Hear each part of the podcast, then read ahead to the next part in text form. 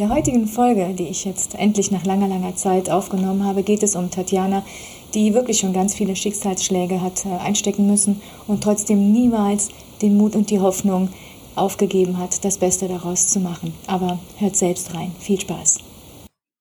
Ja, hallo zusammen.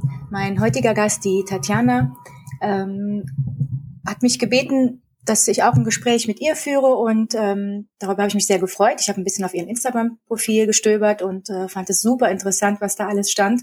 Aber am besten stellt sich Tatjana jetzt erstmal selber vor. Hallo Tatjana. Ja, hi.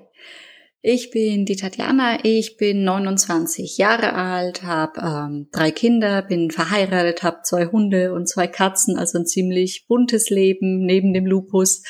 Und ja, was darf ich denn sonst noch von mir erzählen?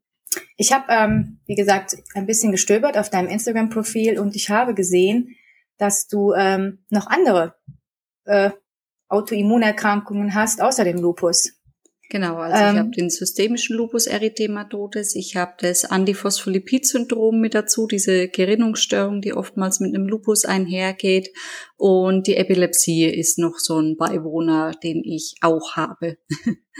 Also hast du auch ganz laut hier geschrien, als es ums Verteilen ging. Ja. Der systemische Lupus, wie hat sich der bei dir bemerkbar gemacht? Das war so, ich war schwanger mit meinem Sohn und irgendwann, so um die 25. Woche war das, gingen meine Thrombozyten runter. Das sind die Blutplättchen für die Gerinnung und die gingen immer weiter runter und weiter runter, aber mir geht's gut, man hat mir nichts angesehen, da hat man gedacht, das ist so eine idiopathische Form, also ne, dass das einfach auftritt, das ist bei manchen Schwangeren einfach so. Ja, und irgendwann bekam ich mehr Wasser in den Beinen und kam so Petechen, das sind so Einblutungen an den Beinen. Und dann ist auch die Leber und die Niere auffällig geworden und in der 27. kam ich dann ins Krankenhaus und dann ging die Sucherei los. Also man kann natürlich mit einer Schwangeren nicht so die Diagnostik fahren wie mit einem gesunden, nicht schwangeren Menschen. Und man hat gesucht und gesucht und gesucht und man hat nichts gefunden. Und die Ärztin hat damals noch gesagt, irgendetwas wütet in ihnen.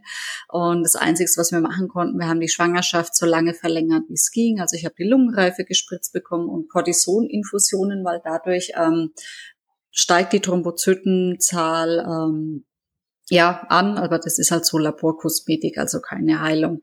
Genau, aber man wusste zu dem Zeitpunkt noch nicht, was Sache ist, aber das war das erste Mal, dass sich der Lupus da gemeldet hat. Aber ohne, dass die Ärzte wussten, dass es der Lupus ist? Genau, ja. Und wann haben die dann festgestellt, dass es tatsächlich Lupus ist? Also wir haben meinen Sohn dann 31+1 geholt. Das war dann, ist dann in so eine Schwangerschaftsvergiftung hineingerutscht. Und danach war alles wieder gut, als wäre nichts passiert, Hormonumstellung und so weiter, alles wieder fein. Und mir ging es dann auch die ganze Zeit gut. Und dann war ich knapp 2 Jahre später wieder schwanger und hatte eine Fehlgeburt. So, ich sag jetzt mal so um die 9. Woche rum. Mhm. Und dann auf einmal ging es mir grottenschlecht, also wirklich, wirklich schlecht. Ich war nur noch krank, ich hatte gefühlt nur noch Fieber, meine Lymphknoten haben sich vergrößert, ich hatte Gelenkentzündungen, Rückenschmerzen, also ich konnte mich kaum bewegen und war ja natürlich auch schon ziemlich depressiv in der Zeit. Und dann ging die Sucherei los, was mit mir los ist. Und dann ging die Diagnostik los. Und ganz früher, als ich da schwanger war, da haben sie mal ganz kurz so ein Schöckeren-Syndrom mit in den Raum geworfen. Und das war das so das Einzigste, woran ich mich klammern konnte. Und bin dann auch zu einem Rheumatologen gegangen. Und der hat erst mal gesagt, ich weiß gar nicht, was sie hier wollen. Also ich bin hier völligst falsch. Und hat gesagt, nehmt mir halt mal Blut ab. Und der nächste Anruf war, kommen Sie bitte wieder. Also Ihre Werte sind so schlecht und Sie stehen jetzt dann unter Lymphomverdacht. Okay, schön. Danke fürs Gespräch. Also nach dieser Fehlgeburt ging es dann los, ja. Okay, also vermutet man das vielleicht, dass du in der ersten Schwangerschaft einen Schub hattest? Mhm, genau. Ja. Und dann ist der wieder weg gewesen. Genau, ja. Ja, okay. Und die anderen, das APS, hattest du das vor dem Lupus oder kam das nach dem Lupus? Das kann keiner sagen. Man hat es halt dann mit der Lupus-Diagnostik mit festgestellt, aber die Wahrscheinlichkeit ist schon da, weil das APS führt ja zu Fehlgeburten, auch mit zu Frühgeburten. Das spielt da ja auch mit rein. Ja, obwohl ich auch nicht. Ich hatte auch schon 2 Frühaborte, aber die sind nicht bestätigt jetzt. Ah, okay. Genau. Ja. Ah ja, ich hatte auch eine Fehlgeburt aber da war von Lupus noch gar keine Rede. Mhm. Vielleicht war der schon da und man hat es überhaupt nicht festgestellt. Ja. Denn das ist ja das Fatale beim Lupus, dass es halt echt ganz, ganz schwierig nachzuweisen ist. Und bis die Ärzte erstmal drauf kommen, dass man Lupus hat, vergeht eine ganz, ganz lange Zeit und auch einen langen Leidensweg. Definitiv. Ja, und vor allem, bis man auch die richtigen Ärzte dafür gefunden hat, ne, die sich auch dann damit auskennen und ja. Wo kommst du her? Also in welcher Stadt lebst du? Ich wohne in Unterfranken. Ich sage jetzt mal so zwischen Würzburg und Schweinfurt auf dem Dorf. Okay, und da hast du trotzdem gute Ärzte gefunden? Genau, also die Uniklinik in Würzburg ist mittlerweile sind meine behandelnden Ärzte. Der niedergelassene Rheumatologe hat ein Gott sei Dank das Handtuch geworfen und hat mich an die Klinik verwiesen und da bin ich dann immer zur Kontrolle. Und ansonsten habe ich einen sehr guten Neurologen in Würzburg und einen sehr kompetenten Frauenarzt und Hausarzt. Und das ist sind so meine vier Versorgungspersonen, Menschen, wie auch immer. Und damit fahre ich sehr, sehr, sehr gut. Wie oft gehst du jetzt immer zur Kontrolle? Also wie oft musst du zu den Ärzten? In der Schwangerschaft waren es so alle 4 Wochen. Also jetzt in meiner letzten Schwangerschaft. In der Schwangerschaft zuvor hat man es deutlich enger gehalten.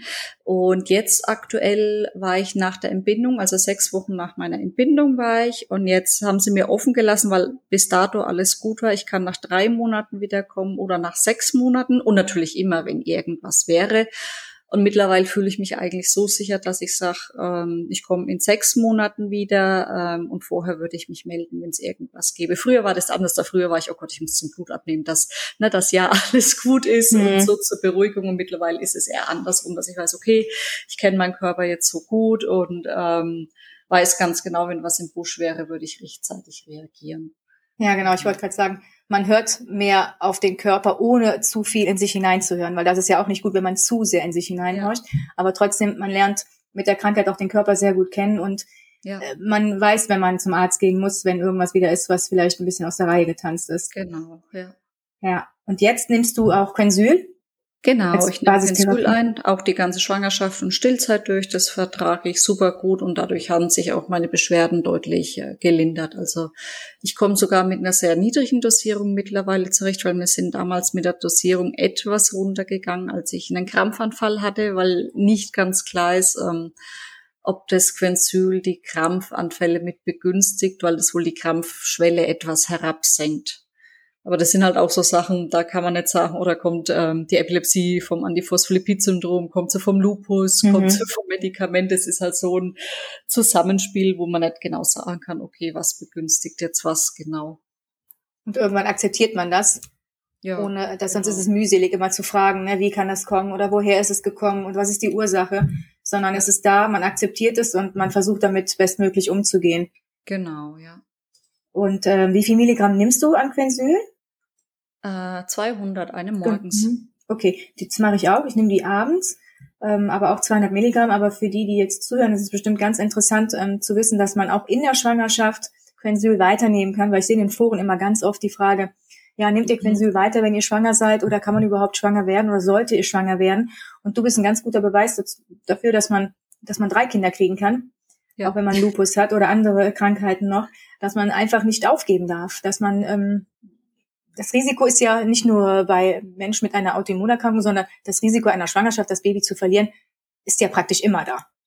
Das ist immer da, ja. Jetzt dadurch halt natürlich noch viel, viel, viel höher, ne? Ja. Aber es gibt die Möglichkeit, da trotzdem seinen Weg zu finden und auch dem Kinderwunsch danach zu gehen, definitiv. Ne? Weil mittlerweile ist die Medizin ja so weit und die Medikamente auch schon so gut getestet.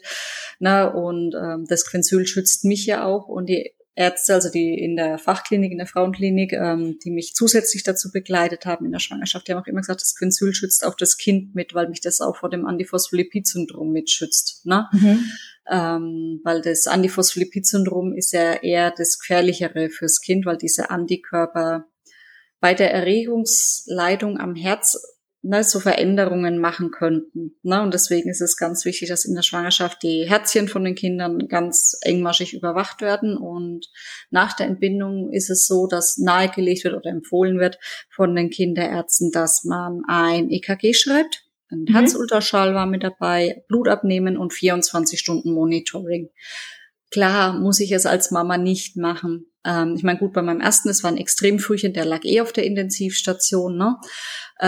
Noch ganz kurz dazu, dem geht's super gut. Der ist 31 plus 1, haben wir ihn per Kaiserschnitt geholt und 36 plus 2 habe ich ihn mit nach Hause genommen. Also toi, toi, toi, alles gut gegangen. Und die anderen zwei, das waren dann zwei reifgeborene Kitties. Also meine zweite war dann 39 plus 4.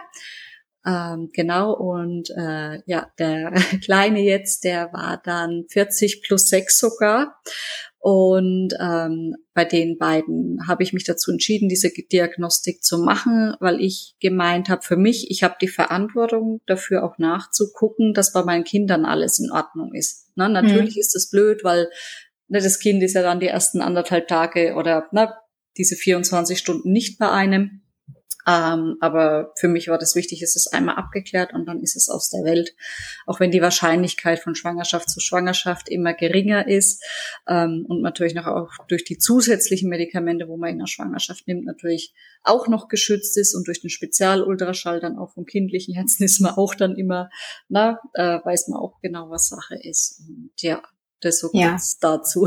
Ist wahrscheinlich nicht einfach, die ersten 24 Stunden, ne, wenn man das Kind nicht bei sich hat, aber du hast dann keine Gedanken mehr danach, ne? Hätte ich es mal gemacht oder ist doch etwas, diese Zweifel überwiegen dann, glaube ich, dann doch schon, dass man sich sonst so große Sorgen macht. Genau, und man darf ja immer zu seinen Kindern und wird zum Stillen angerufen und so. Und ich habe mir dann gedacht, hey, manche Mama hätten vielleicht die ersten 24 Stunden gern so ein bisschen ihre Ruhe und ihre Erholung und trauen sich gar nicht, ihr Kind abzugeben, ne? Von da an. Ja, es hat natürlich immer schon geschmerzt, wenn man dann ganz viele Nachrichten kriegt, so genießt die Kennenlernzeit. Ja, danke. Das sind dann halt doch klar so kleine Triggerpunkte, die ankommen, ne? Aber man weiß ja, dass man danach die Zeit hat. Und man lässt sich ja bewusst auf diese Risikoschwangerschaft ein. Ne? Das ist ja, also es ist ja dann schon Hochrisikoschwangerschaft, so ungefähr, ne? Und die Kennenlernzeit hattest du ja dann trotzdem, ne? Genau. Es ist ja nicht so, dass die dann weg ist, sondern man holt sie halt dann einen Tag oder 2 Tage später nach. Genau. Ansonsten machst du ganz normal Sport, kannst du dich sportlich ganz normal, also treibst du irgendeinen Sport sehr aktiv oder sagst du da, nee, da habe ich Einschränkungen?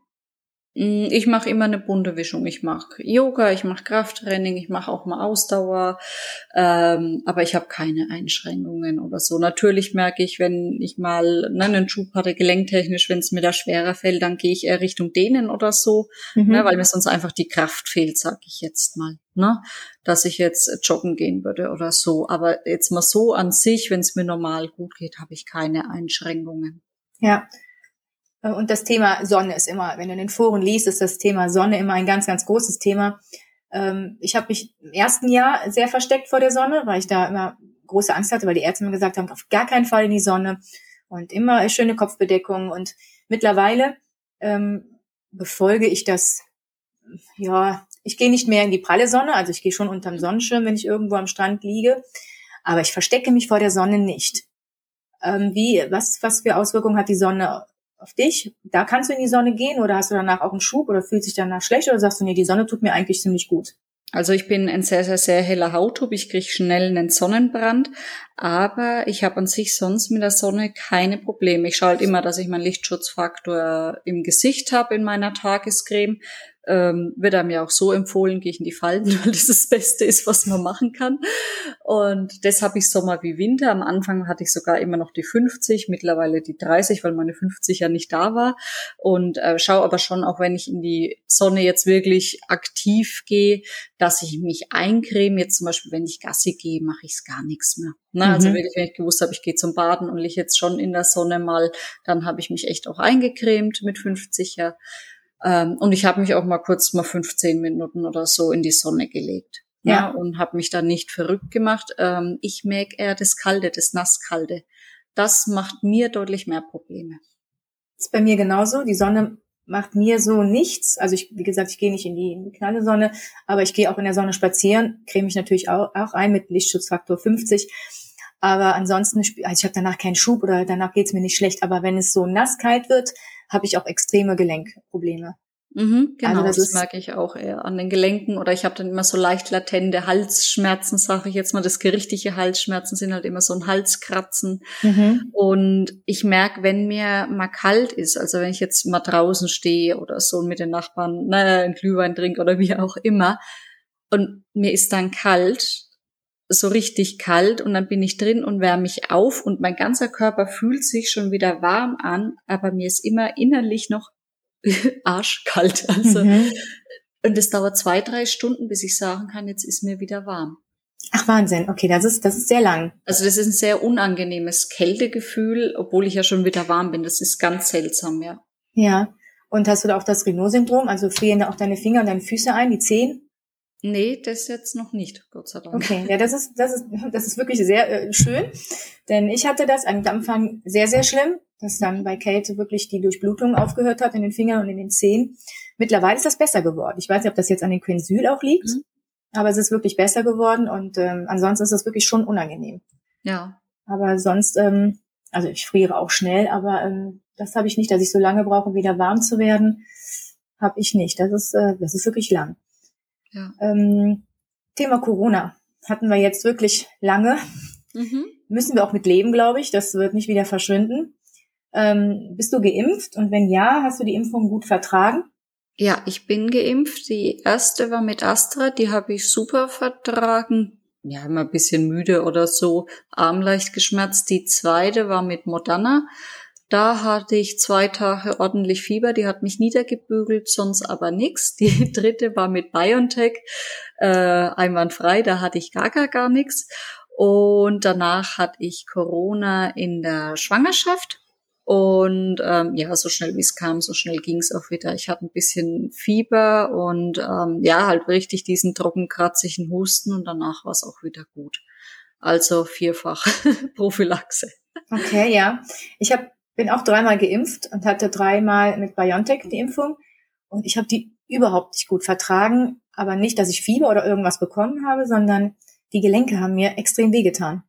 Okay. Und das hat wirklich lange gedauert. Also wirklich Wochen, dass ich noch nicht mal mehr eine Flasche Wasser, also ich konnte sie halten, aber es war nicht schmerzfrei. Da ging es nicht. Dann war es auf einmal weg. Und ich hatte ja geschrieben, dass ich letzte Woche noch Corona hatte. Ja. Und das hat mich richtig erwischt. Also ich hatte zwar keinen Atemnot, ansonsten hatte ich alles.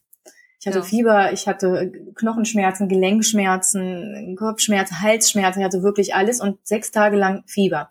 Und das war das Einzige, was mir wirklich Sorgen gemacht hat, dieses lange Fieber haben, weil Fieber ja immer wieder so einen Schub auslösen kann. Ja. Also gingen meine Gedanken immer, oh Gott, jetzt hoffentlich kommt dann kein Schub mit dem Lupus. Aber offensichtlich, nö. Schläft er weiter und ist alles gut gegangen. Und ich war zum Teil erleichtert, dass ich jetzt endlich mal Corona hatte, weil ich habe mich immer gefragt, was macht das denn mit mir, wenn ich jetzt mal Corona kriege? Wie schlimm wird es? Da lande ich auf der Intensivstation, kriege ich Atemnot, kriege ich keine Atemnot? Bricht der Lupus aus, bricht der nicht aus? Von daher bin ich jetzt ganz froh, dass ich einmal hatte und gesehen habe, dass es vorübergeht. Ja, das stimmt. Also, ja, so ging es mir auch. Klar war am Anfang so, oh Gott, und in der Schwangerschaft, aber es war dann echt auch alles gut, und meine Ärzte haben auch gesagt, ich muss jetzt erstmal gar nichts machen, außer mich ausruhen und so die Hausmittelchen, ja. Ja, genau. Und noch dazu zu sagen ist, dass du hast ja 3 Kinder und das Lupus ist nicht vererbbar. Also man muss ja keine Angst haben, dass die Kinder, wenn man jetzt Lupus-Patientin ist und man schwanger wird, die Kinder bekommen es nicht automatisch vererbt. Genau, ja, das ist nur die Antiphospholipiden, das Antiphospholipid-Syndrom, das ist halt das Einzigste, wenn man betroffen ist, wonach man schauen muss. Und ich habe da gibt's 2 Antikörper und ich habe beide.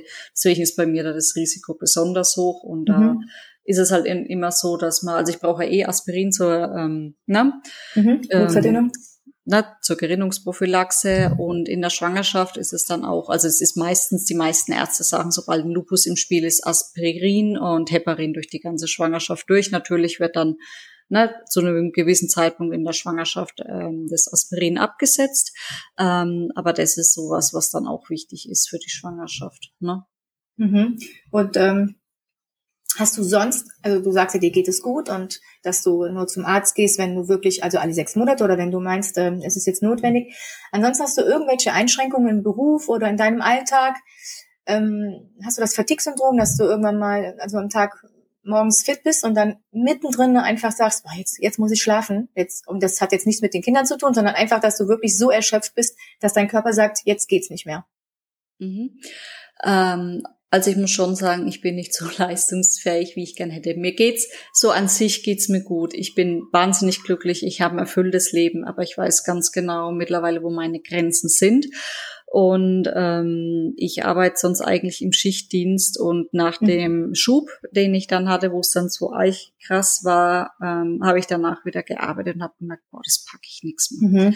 Na, also mit der Schichtarbeit und so weiter. Ich hätte Dauer schlafen können und habe auch gemerkt, ne, dass es gelenktechnisch auch immer so, ne, so unterschwellig da war und dass ich halt wirklich extrem fertig war und halt sonst einfach nichts auf die Reihe bekommen habe. Jetzt aktuell bin ich in Elternzeit und mir war dann auch bewusst, okay, gut, ich muss dann schauen, ne, dass ich mir noch ein anderes Standbein beruflich aufbaue, wo ich einfach flexibel dann noch bin, weil ich muss natürlich auch schauen, wie kriege ich mein Leben finanziert und ich habe keine Berufsunfähigkeitsversicherung, leider. Das ist ja auch immer sowas, was wichtig ist, aber sobald ein Lupus mit im Spiel ist, ist dann natürlich der Zug abgefahren. Und deswegen war es mir auch wichtig, dass ich das selbst für mich sorge. Und sonst habe ich jetzt für privat eine Haushaltshilfe. Und es ist eine extreme Erleichterung, total, weil das schenkt mir unheimlich viel Energie, die es mir sonst raubt, muss ich sagen. Also das merke ich wahnsinnig. Und was ich noch merke, ist definitiv die Ernährung. Das ist nochmal ein riesen Gamechanger bei mir. Also ich ernähre mich mittlerweile eigentlich überwiegend pflanzlich, ganz, ganz selten Milchprodukte. In der Schwangerschaft erstaunlicherweise konnte ich Milchprodukte essen, wie ich wollte. Durch die hohen Cortisolwerte habe ich das sehr, sehr gut vertragen. Und jetzt nach der Schwangerschaft gar nicht mehr. Das ist total verrückt. Ich merke dann zum einen, dass ich sehr verschleim, ne? Und ich merke meine Gelenke. Also in den Händen und in den Füßen ganz brutal sind Eier. Und gut, Fleisch esse ich jetzt so nicht, ne, weil brauche ich nichts mehr, aber Fisch esse ich schon noch ab und an. Ne? Also ich sage jetzt mal, ich ernähre mich gerne vegan, wenn jetzt aber irgendwo bei der Oma mal irgendwas drin ist und ich will sie jetzt dann nicht kränken, weil sie nicht versteht mit ihren 96 Jahren, dass ich jetzt ihre Torte nichts mehr esse, dann esse ich da schon mal ein Stückchen.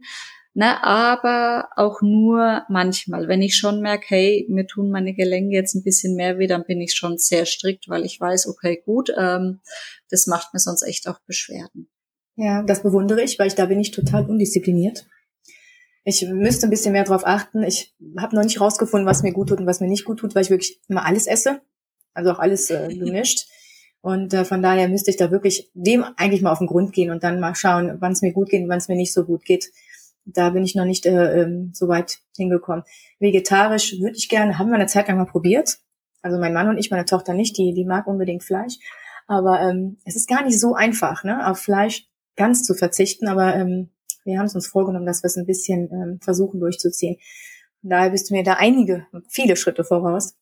Mit der Arbeit, ich habe vorher auch im Schichtdienst gearbeitet und musste aber leider aufhören aufgrund des Lupus und habe eine Berufsunfähigkeit, aber auch ich war Flugbegleiterin und habe das speziell auf Fluguntauglichkeit jetzt dann auch abgeschlossen und war auch sauteuer und bin jetzt im öffentlichen Dienst und habe dort intern die Stelle gewechselt und jetzt zahlt die Berufsunfähigkeit nicht mehr.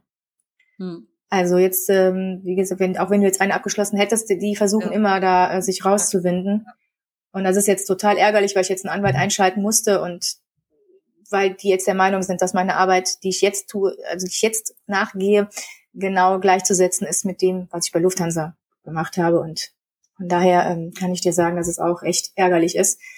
Und mit Lupus kriegst du jetzt natürlich keine mehr, ne? Du kriegst keine abgeschlossen mehr. Ja, das ist echt doof. Heißt das, dass du jetzt den Beruf ganz wechseln möchtest und was ganz anderes einschlagen möchtest oder ist dein Arbeitgeber so kulant, dass er sagt, okay, Schichtdienst brauchst du nicht mehr zu machen? Also ich möchte schon weiter in meinem Job arbeiten. Das macht mir total Spaß, aber nur noch zu einem ganz gewissen Prozentzahl. Ich kann keine Dreiviertel- oder Vollzeitstelle da mehr arbeiten. Das kriege ich nicht hin. Na, da würde ich nur noch arbeiten und können sonst gar nichts mehr. Mhm. Ne? Und dafür lebe ich ja auch nicht. Ne? Ich will ja trotzdem leben, auch für meine Kinder noch die Kraft haben oder allgemein nicht heimkommen, mir eine Pizza in den Ofen schieben, in den Ofen schieben und mich aufs Sofa legen. Ne? Und genau deswegen habe ich für mich gesagt, als ich mit meiner Tochter dann schwanger war, das war die zweite Schwangerschaft, okay, jetzt habe ich die Chance, die Elternzeit zu nutzen. Ich mache mich zusätzlich dazu freiberuflich selbstständig. Und mein Ding war schon immer, ich will online arbeiten, und irgendwann kam halt dieses, also es haben schon viele immer gesagt, wow, sie bewundern mich und mein Schicksal und wie ich das alles so mache und wie ich so positiv bin und so weiter und so fort. Und dann habe ich gesagt, okay, halt, warte mal, wow, du musst da was draus machen, weil ich sage jetzt mal, noch vor dem Lupus hatte ich auch die Geschichte, ich hatte mal einen sehr schweren Autounfall und war dann vorübergehend pflegebedürftig und habe dann wieder, durfte dann wieder aus dem Rollstuhl raus nach den ganzen Frakturen und auch wieder das Laufen lernen, weil die Muskulatur baut ja wahnsinnig schnell ab. Und das hatte ich auch noch mit dazu zu meiner Geschichte, und dass ich gesagt habe, okay, ich möchte das alles, diese ganzen Erfahrungen, und mein Wissen, was ich da alles habe, das möchte ich weitergeben an Betroffene, ja, dass die selbst ihren Weg finden mit ihren Erkrankungen, und dass ich sie begleite über die Zeit, weil das kennst du bestimmt auch, wenn man erstmal damit konfrontiert ist, man fällt erstmal in so ein Loch, ja, man fühlt sich erst total allein, die Gedanken, die man gegen sich selbst hegt, sind abgrundtief böse teilweise, ne? Man rutscht ganz schnell auch in den Selbsthass rein, ne? Man fühlt sich unverstanden, auch von außen, weil keiner kann ja so richtig in einen reinschauen, nur die, wo das halt auch mal mitgemacht haben.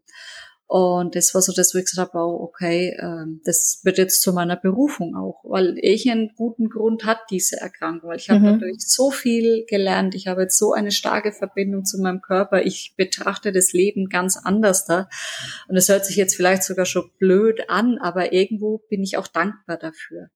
Weil wenn das nicht alles so gekommen wäre, dann wäre ich jetzt nicht so im Leben. Ich glaube, dann wäre mein Leben ganz anders da verlaufen und ich wäre bei weitem nicht so glücklich.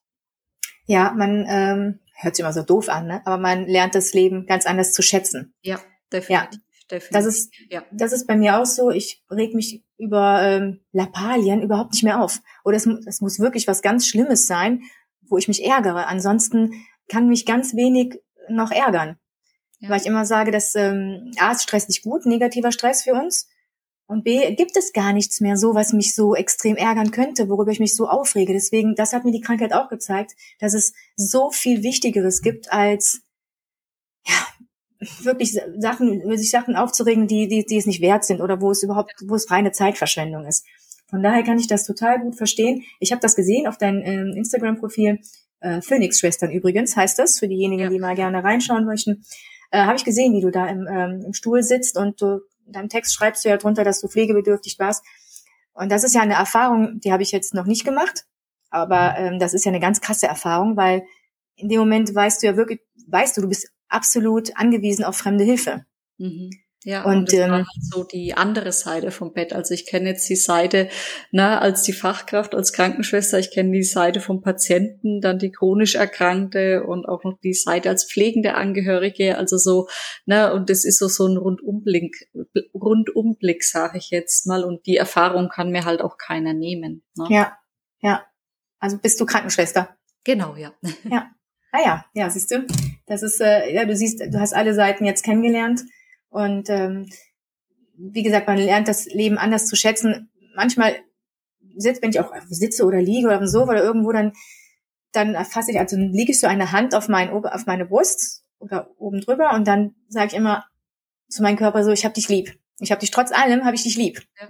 Und ich danke, dass du das alles gut wegsteckst und dass du das alles trotzdem meisterst, und bewundere generell, was so ein Körper alles wegstecken kann. Ja.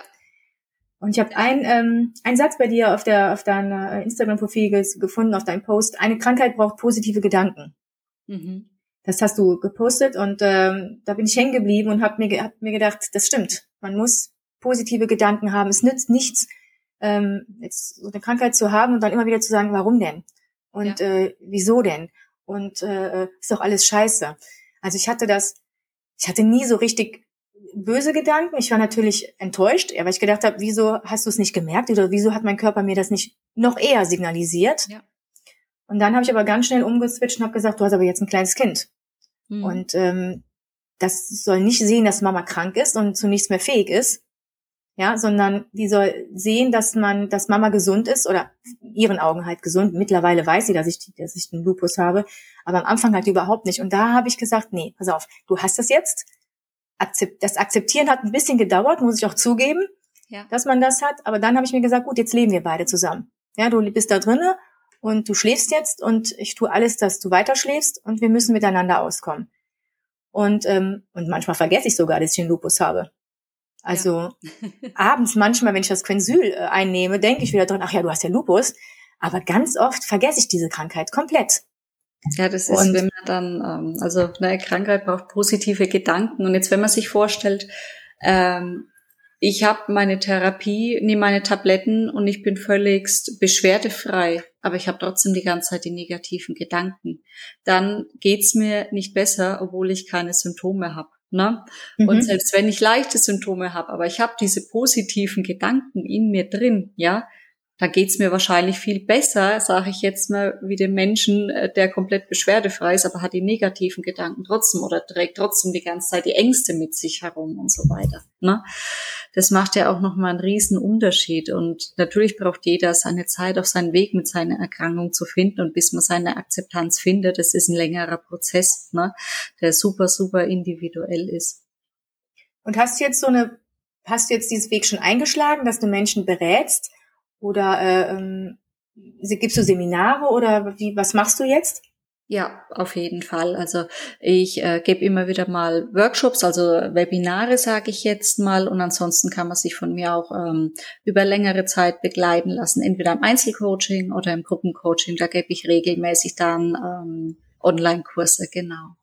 Ach, und mir ist halt einfach wichtig, dass es einfach ganz entspannt von zu Hause aus möglich ist, auch wenn man mal einen bescheidenen Tag hat einfach, ne? Dass man also, das heißt, morgen früh wache ich auf, mir geht's nicht gut und dann bist du greifbar. Dann könnte man dich anrufen oder dich übers Internet kontaktieren. Genau. Bist du dann so spontan greifbar? In der Regel schon, ja. Schön, ja. Das ist schön. Das bräuchten wahrscheinlich viele Menschen, sich diesen Ruck zu geben, sich auch wirklich an jemanden zu wenden, den man vielleicht nicht kennt, ja, nicht im Umfeld ist, aber der einem trotzdem vielleicht aufgrund der Erfahrungen sehr, sehr weit bringen kann und sehr, sehr helfen kann. Ja. Weil man muss schon Menschen treffen, die ansatzweise dasselbe durchgemacht haben, um das Verständnis zu erlangen, mhm, ja, oder zu erhalten auch. Ja. Weil klar, man kann das im Umfeld, mein Umfeld weiß es auch, meine Freunde wissen es, aber dieses Nachempfinden, wie es einem wirklich geht, an einem Tag, wo es einem nicht gut geht, das ist halt sehr schwer zu vermitteln, weil man macht ja trotzdem weiter. Man steht ja trotzdem auf und macht alles. Und manchmal kostet es unheimlich viel Kraft und manchmal kostet es überhaupt keine Kraft. Und das ist dann ganz schwierig, den anderen das so zu vermitteln, weil gerade heute noch, wir waren auf einem Volleyballturnier von meiner Tochter und dann sagte sie noch, ja Mama, wir müssen ja nach Hause, muss noch den Podcast machen. Ich sage, ja stimmt, und dann fragt auch eine Mama, ach Podcast, was hast du denn? Dann habe ich gesagt, ja, das und das. Und dann wollte sie kurz wissen, was da passiert ist. Und dann habe ich ihr erzählt, ne, Nierenversagen vor 10 Jahren. Und dann sagt sie, ach Marisol, krass. Und dann machst du das alles mit Haus, Hund und Arbeiten. Und dann stehst du hier jetzt den ganzen Tag. Und ich sage, ja, weil ich das vergesse. Also bis mein Körper mir kein Signal gibt oder der Lupus sich nicht meldet, vergesse ich das einfach. Ich wache nicht morgens auf und denke, oh ja, ich habe den Lupus. Muss eigentlich schlecht gehen. Ja, genau. Und das ist halt auch, die mentale Seite ist so wahnsinnig wichtig, weil die bringt mir halt auch wieder die Leichtigkeit mit, ne? Weil sonst, wenn ich mental mich nicht damit verbunden habe, dass ich sage, okay, wow, es ist trotzdem jeder Teil von mir wertvoll, ja? Mhm. All das, was in meinem Körper ist, ist irgendwo wertvoll, weil ich sag, ich kann nur mit meinem Körper kämpfen. Es nützt mir nichts, wenn ich gegen meinen Körper kämpfe. Ja. Und dein Partner, war der Lupus vor deinem Partner da oder vor deinem Mann oder? Danach, okay. Wie war das für ihn? Das war natürlich auch eine wahnsinnig schwere Zeit und da hat sich sehr, sehr viel Sorgen gemacht, weil man einfach nicht wusste, was mit mir los ist. Aber da hat mich immer komplett unterstützt und natürlich dann auch die Krampfanfälle, die ich hatte, die auch sehr heftig ausgeprägt waren, also den ersten hatte ich überm Lenker, wo ich dann bewusstlos überm Lenker war und das Auto hat Gott sei Dank angehalten. Beim zweiten war ich gerade schwanger in der Eisdiele, da hat man dann gesehen, okay, wow, das ist jetzt wirklich ein Krampfanfall, und beim dritten bin ich dann im Couchtisch eingeschlagen und man weiß nicht, wie lange ich da gelegen war, also wirklich auch mit 10.000 Schutzengeln behaftet. Das war schon irre. Also wir sind dadurch wahnsinnig zusammengewachsen und unterstützt mich in allem, ne? Und da bin ich auch wahnsinnig dankbar, dass er auch, sage ich jetzt mal, ein Mann ist, der die Kinder mit übernehmen kann, der den Haushalt schmeißen kann, der auch mal 3 Etagen rauswischt. Sonst wäre ich zwischenzeitlich völligst aufgeworfen. Ja. Das ist einfach so, ne? Genau, wenn es jetzt so, sage ich jetzt mal, die klassische Rollenverteilung wäre, wie Frau, Haushalt, Mann, Arbeit, könnte ich das Handtuch schmeißen. So. Ja, es wird nicht funktionieren. Genau, und das war auch mit der Punkt, wo ich gesagt habe, wir brauchen irgendwo eine Haushaltshilfe, weil ich will auch nicht, dass er nach der Arbeit das dann irgendwo alles auch noch machen muss. Oder wenn wir Dinge noch am Haus zu tun haben, ich will halt auch, dass er dann irgendwo auch noch seine Pausen hat und dass wir dann auch nicht am Sonntag noch ewig dann was machen müssen, sondern dass wir dann beide durchschnaufen können für die Kiddies dann auch. Ne? Weil die sind ja auch noch klein und brauchen ihre Zeit. Und die schlafen Gott sei Dank auch echt gut. Na klar, gibt's immer mal Ausreißer, dass ich sage, okay, das kann ich auch gut tragen. Na, weil Schlaf ist natürlich auch immer so eine Sache für sich. Und was ich jetzt zum Beispiel von der Epilepsie her merke, ist mein Kopf. Also der ist manchmal schon sehr zerfahren und vergesslich. Und ja, manchmal fühle ich mich wie so in einer anderen Welt, sage ich jetzt mal. Und das merke ich auch. Ne? Also da bin ich schon, wenn ich dann mal echt schlecht geschlafen habe, das geht 1-2 Tage, aber so am 3., 4, dann fühle ich mich mit dem Kopf wie in einer anderen Welt. Das ist, das können dann auch nur Leute nachempfinden, denen das dann auch so geht, ne? Die das selber miterlebt haben, weil dann sage ich meist manchmal nicht, was mit meinem Kopf los ist. Oder ich hatte auch mal eine Phase nach einem Krampfanfall und irgendwann habe ich zu meinem Mann gesagt, du, ich habe keine Ahnung, wo ich die letzten 2-3 Monate war, aber ich war irgendwo auf irgendeiner anderen Ebene unterwegs. Und ich kann dir jetzt über den letzten Zeitraum nicht mehr viel erzählen. Ich nenne das immer Lala-Gefühl. Ja. Wenn ich das so, wenn ich zum Arzt gehe und der mich dann fragt, ja und, wie ging's du die letzten Wochen? Dann sage ich immer, ja, ich hatte schon ein paar Mal so ein Lala-Gefühl. Das ist dann, ich bin zwar voll da, aber ich kann mich dann nicht konzentrieren richtig und bin dann wirklich so, als ob ich so in Watte, mein Kopf so in Watte wäre, und das geht dann vielleicht eine halbe Stunde und dann ist alles wieder gut. Aber diese halbe Stunde kostet mich dann so viel Kraft, weil je nachdem, wo ich dann bin, wenn ich dann auf der Arbeit bin, kostet mich das natürlich noch mehr Kraft, als wenn ich zu Hause bin und mich dann kurz hinlegen kann oder kurz einen Break habe. Aber sonst kostet mich das wirklich ganz, ganz viel Kraft. Und ganz extrem habe ich das jetzt gemerkt, wo ich wieder negativ war. Und wollte ich dann einfach mal raus, kurz was einkaufen. Und dann bin ich ins Auto gestiegen, bin losgefahren und habe echt gedacht, machst du jetzt direkt einen U-Turn und fährst wieder zurück, weil du kannst überhaupt nicht richtig gut Auto fahren. Ich konnte es gar nicht mehr einschätzen, der Abstand zwischen den anderen Autos oder den parkenden Autos an der Seite, und habe aber auch da gesagt, nee, du reißt dich jetzt zusammen und fährst dann halt langsamer, aber du fährst jetzt bis zum Supermarkt und dann fährst du auch wieder nach Hause. Weil hätte ich dem jetzt nachgegeben, glaube ich, dann hätte ich vielleicht ein bisschen Bedenken gehabt, wieder ins Auto zu steigen, und das wollte ich auf keinen Fall. Aber das war sehr unangenehm. Und nach Corona hatte ich wirklich, also 3 Tage hatte ich extreme Konzentrationsschwierigkeiten. Ich konnte auch nicht lesen. Ich habe es nicht geschafft, ich konnte Fernsehen gucken, mich so berieseln lassen, das ging. Aber ich hätte mich nicht auf irgendein Buch konzentrieren können. Und ich liebe es zu lesen. Aber ich habe es nicht hinbekommen. Und deswegen kann ich schon verstehen. Und das, wie du dich dann fühlst, weil das kostet wirklich Kraft. Und dann hat man auch keine Lust, einen Haushalt zu machen. Ja. Aber ich habe mich noch keine gefunden, wo ich sagen würde, okay, ich hole mir jetzt eine Haushaltshilfe und die macht das dann alles. Das ist so für mich so ein Stück Loslassen dann, mein Zuhause. Man muss dann schon mit seiner Annahme und Loslassen und so weiter schon mitarbeiten. Ja, definitiv. Ja, das kann ich noch nicht. Dass ich dann einfach sage, okay, jetzt ist eine Fremde in Anführungsstrichen in mein Haus und die macht dann hier sauber, und das kriege ich noch nicht hin, aber ich arbeite darauf hin. Woraus ziehst du sonst noch deine Kraft? Hast du Rituale oder was gibt dir die Kraft, jeden Tag oder einfach generell positiv durchs Leben zu gehen? Oh Gott, das ist ganz viel. Also ich saug ganz viel in meinem Leben auf, ja, von der Natur, die Hunde, die Katzen, die Kinder, mein Mann, meine Arbeit natürlich auch. Also wenn ich natürlich Betroffene begleite und sehe, wie die Schritt für Schritt ihren Weg finden und wenn die mir dann nach längerer Zeit wieder mal schreiben, also ich bin mit denen ja dann immer noch in Kontakt und dann einfach mal kommt, hey, auf einmal ist diese Leichtigkeit wieder da oder die Sachen, ach Gott, wenn ich zurückdenke vor einem Jahr, wie es mir da ging, und da hing ich noch so drin und jetzt bin ich wieder glücklich und das ist einfach wahnsinnig schön. Das gibt mir unendlich viel Kraft, weil ich das halt auch weiß, okay, wow, das ist wirklich mein Schicksal, dass ich damit auch arbeite, meine Berufung. Dann meditiere ich sehr gerne und mache Yoga, und höre Podcasts, lesen. Das sind so meine Dinge, die ich sehr gern mache. Und man muss wirklich schauen, dass man da gut für sich selbst sorgt und auch noch besser für sich selbst sorgt und die Zeit muss man sich bewusst nehmen. Also es kostet schon auch ein bisschen Disziplin, weil ein Tag, an dem man nichts für sich tut, vergeht schneller als ein Tag, an dem man was für sich tut. Das ist ja so. Und da ist die Selbstfürsorge wahnsinnig, wahnsinnig wichtig. Und auch diese innere Arbeit, diese mentale Arbeit, meine Resilienz, dass ich meine Ressourcen kenne, dass ich meine Stressoren kenne, dass ich diese tiefe innere Verbindung zu meinem Körper habe.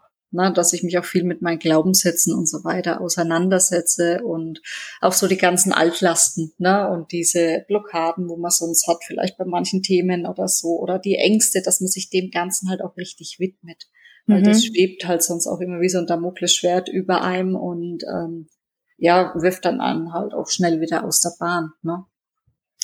Und kann dich jeder kontaktieren oder bist du jetzt speziell auf die Menschen jetzt oder richtest du dich speziell an die Menschen, die jetzt wirklich ein großes Problem haben oder eine Krankheit haben oder ist es, sagst du, zu mir kann eigentlich jeder kommen, der ein Problem hat oder der in einem Tief steckt? Wenn jetzt jemand den Podcast hört und sagt, mir geht's zurzeit überhaupt nicht gut, ich weiß gar nicht, woran es liegt, ich habe keine Krankheit, aber mir geht es einfach nicht gut. Na klar. Kann er dich dann kontaktieren? Na klar, definitiv, ja. Und wie kontaktiert er dich? Einfach auf Instagram zum Beispiel Phoenixschwester, da findet man mich oder über info@phoenixschwester.de kann man mich anschreiben oder auf meiner Internetseite www.phoenixschwester.de findet man auch mehr Infos oder auf Facebook findet man mich auch als Phoenixschwester, wo man mich kontaktieren könnte. Und der Name Phoenixschwester, wie bist du drauf gekommen? Wenn ihr mal ein Bild von mir seht, seht ihr einen riesengroßen Phönix auf meiner Brust tätowiert. Habe ich gesehen. Genau, daher der Phönix und die Schwester von der Krankenschwester. Ah! Und genau, das ist mir so, den Namen hatte ich auf einmal im Kopf und der passt zu mir wie die Faust aufs Auge und den Phönix. Das ist mein Erinner mich und das heißt ja wie der Phönix aus der Asche, verloren geglaubt, das erstrahlt zu neuem Glanz und das ist mein Lebensmotto, also das lebe ich wirklich durch und durch immer wieder, weil man hat ja immer wieder Tiefen im Leben und wenn man da genau hinschaut, dann wächst man ja noch weiter über sich hinaus. Und den Phönix trage ich auch durch meinen Autounfall, den ich damals hatte. Und das war natürlich auch eine sehr schmerzhafte, sehr langwierige Erfahrung, das ja schon ein paar Jahre gedauert hat, dass ich wirklich sage, okay, jetzt bin ich so weit, dass ich davon keinerlei Einschränkungen mehr habe, aber der Weg bis dahin war hart. Und das war immer so mein Erinnern mich daran. Und deswegen trage ich den Stolz auf meiner Brust. Ich habe das Bild gesehen. Ich habe zuerst ein anderes Bild gesehen. Und habe dann so am Hals, ich hab da so eine Zeichnung gesehen und habe zuerst gedacht, was ist das? Und dann habe ich weiter gestöbert und habe dann das Tattoo sieht man dann etwas besser auf anderen Bildern und habe dann den Phönix dann entdeckt und habe gesagt, aha, okay, interessant. Und da bin ich immer gespannt, warum gerade der Phönix. Aber wenn du es jetzt so erklärst, ist es total logisch und es passt auch sehr gut. Ja. Und deine Kinder, wie alt ist das älteste Kind? 5 ist er jetzt geworden. Okay. Wissen die, dass Mama manchmal Einschränkungen hat gesundheitlich oder? Ja, schon. Also der Große, der umreißt es jetzt, glaube ich, langsam schon ein bisschen mehr. Der hilft mir halt dann immer beim Tablettenrichten, ne, und steckt so die Döschen rein. Da will er mir immer helfen. Aber was das jetzt genau noch alles heißt, so weit ist er jetzt eigentlich noch nicht. Vor allem, wenn ich Phasen habe, in denen es mir gut geht. Ne? Und so die krassen Dinge, wie zum Beispiel ein Krampfanfall, den ich hatte, das hat er vergessen. Da war er zu klein. Das ist weg. Oder wo ich dann im Krankenhaus gelegen war oder so, das weiß er nicht mehr. Ne? Das heißt, seitdem hast du auch keinen Anfall mehr gehabt? Genau, also ich bin dann medikamentös eingestellt worden. Das erste habe ich überhaupt nicht vertragen, aber das zweite dafür bombastisch gut und damit kann man auch wunderbar schön schwanger werden und so weiter. Also auch von frauenärztlicher Seite und wie auch da sind dann wieder die Kontrollen und so weiter und so fort. Und das Wichtigste ist halt immer auch, dass man so sein Hilfsnetzwerk hat, das einen da durchträgt und dass man doch wirklich die Hoffnung nicht aufgibt, dass man die Ärzte findet, die ja dann einen wirklich auch so an seiner Seite begleiten, dass man sein Leben auch so lebt, dass man sich auch sicher fühlt. Und dafür brauche ich natürlich auch ein Netz um mich herum, das mich trägt. Ne? Ja, die Ärzte sind sehr wichtig. Es ist natürlich auch sehr wichtig, die richtigen zu finden. Das dauert ein bisschen. Das sage ich immer wieder, ja.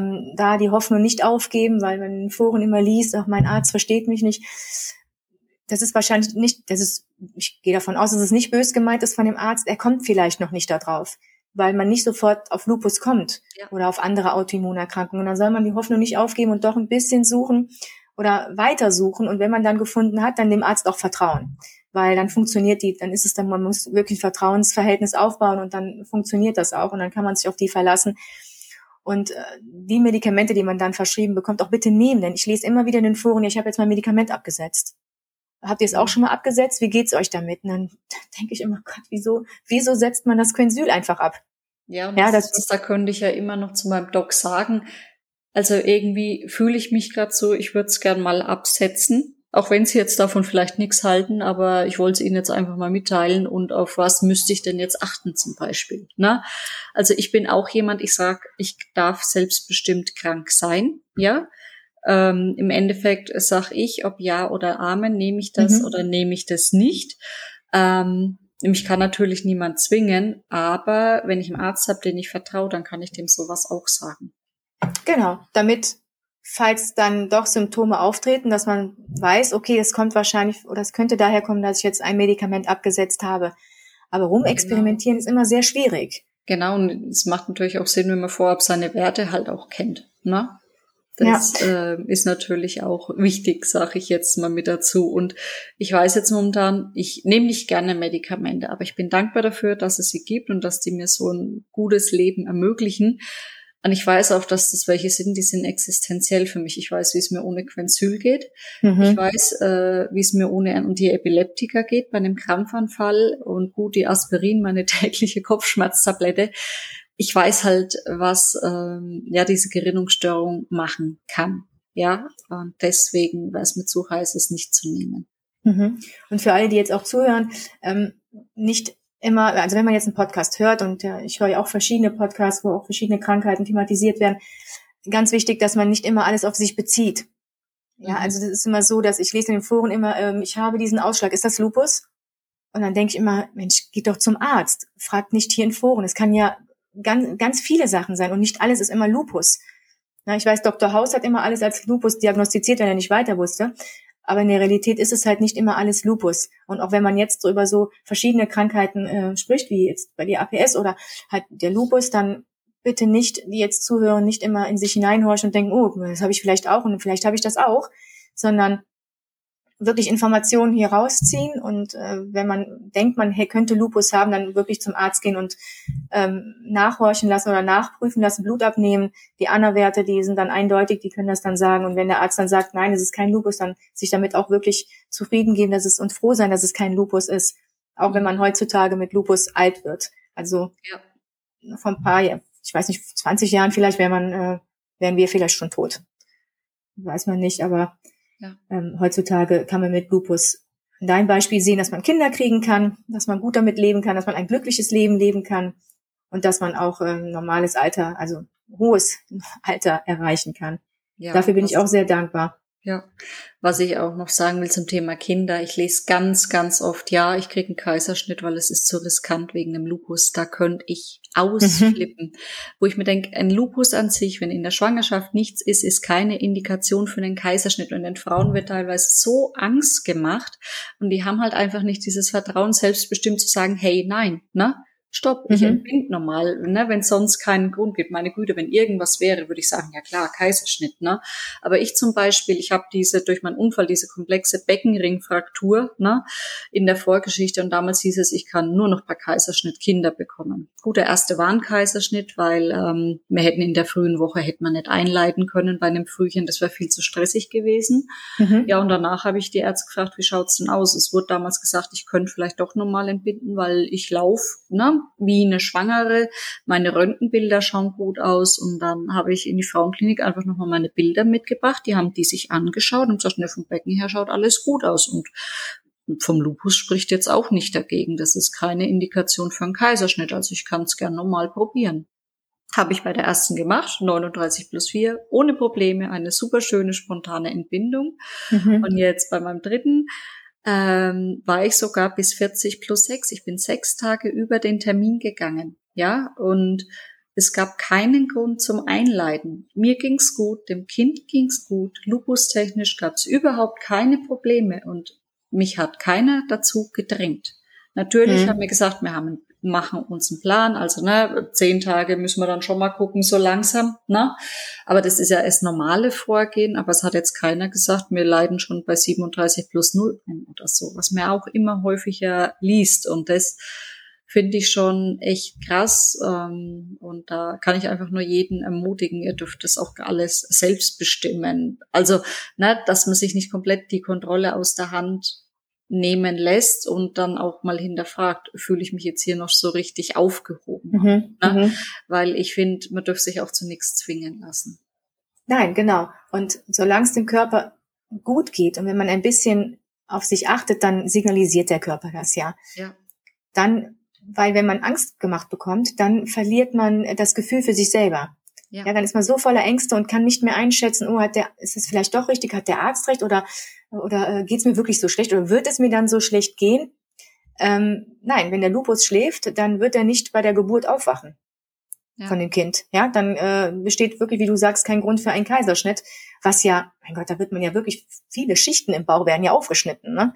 Ja, und das ist ja eigentlich die größere Belastung für den Körper, ne? Genau. Und eher nach der Entbindung dann, wenn die Hormonumstellung wieder kommt, das ist dann, ne, Schub, also da hat man ja dann das Risiko für einen Schub, ne? Ja, also ich hatte auch eine wunderschöne Schwangerschaft. Die Geburt war nicht so schön, muss ich ehrlich sagen. Aber ansonsten war meine Schwangerschaft auch, mir ging's super. Ich habe auch ein paar Tage drüber, dann ist es eingeleitet worden, weil halt das Fruchtwasser zu wenig war. Aber ansonsten die ganze Schwangerschaft über ging's mir richtig gut. Ich habe halt nur viel geschlafen. Aber ich glaube, das ist, hat mit dem Lupus nichts zu tun. Damals wusste ich auch noch gar nicht, dass ich Lupus habe. Also das kam ja erst dann etwas später. Ja, also Fazit, man kann ein schönes Leben führen mit Lupus, wenn man gut eingestellt ist, wenn man positiv dem Körper, dem eigenen Körper gegenüber eingestellt ist, dass man sich trotzdem noch lieb hat, auch wenn man manchmal Tage hat, die nicht so funktionieren. Ja. Man kann Kinder kriegen, man kann wirklich ein glückliches Leben führen. Das ist das, was wir, glaube ich, jetzt aus dieser Folge mit dir herausnehmen. Ich lege jedem nahe, sich an Tatjana zu wenden, wenn er wirklich Hilfe braucht, wenn es ihm nicht gut geht und einen Begleiter hat. Und dann, glaube ich, ist man bei dir gut aufgehoben. In den Shownotes schreibe ich dann noch mal deine E-Mail-Adresse auf und wo du überall zu finden bist.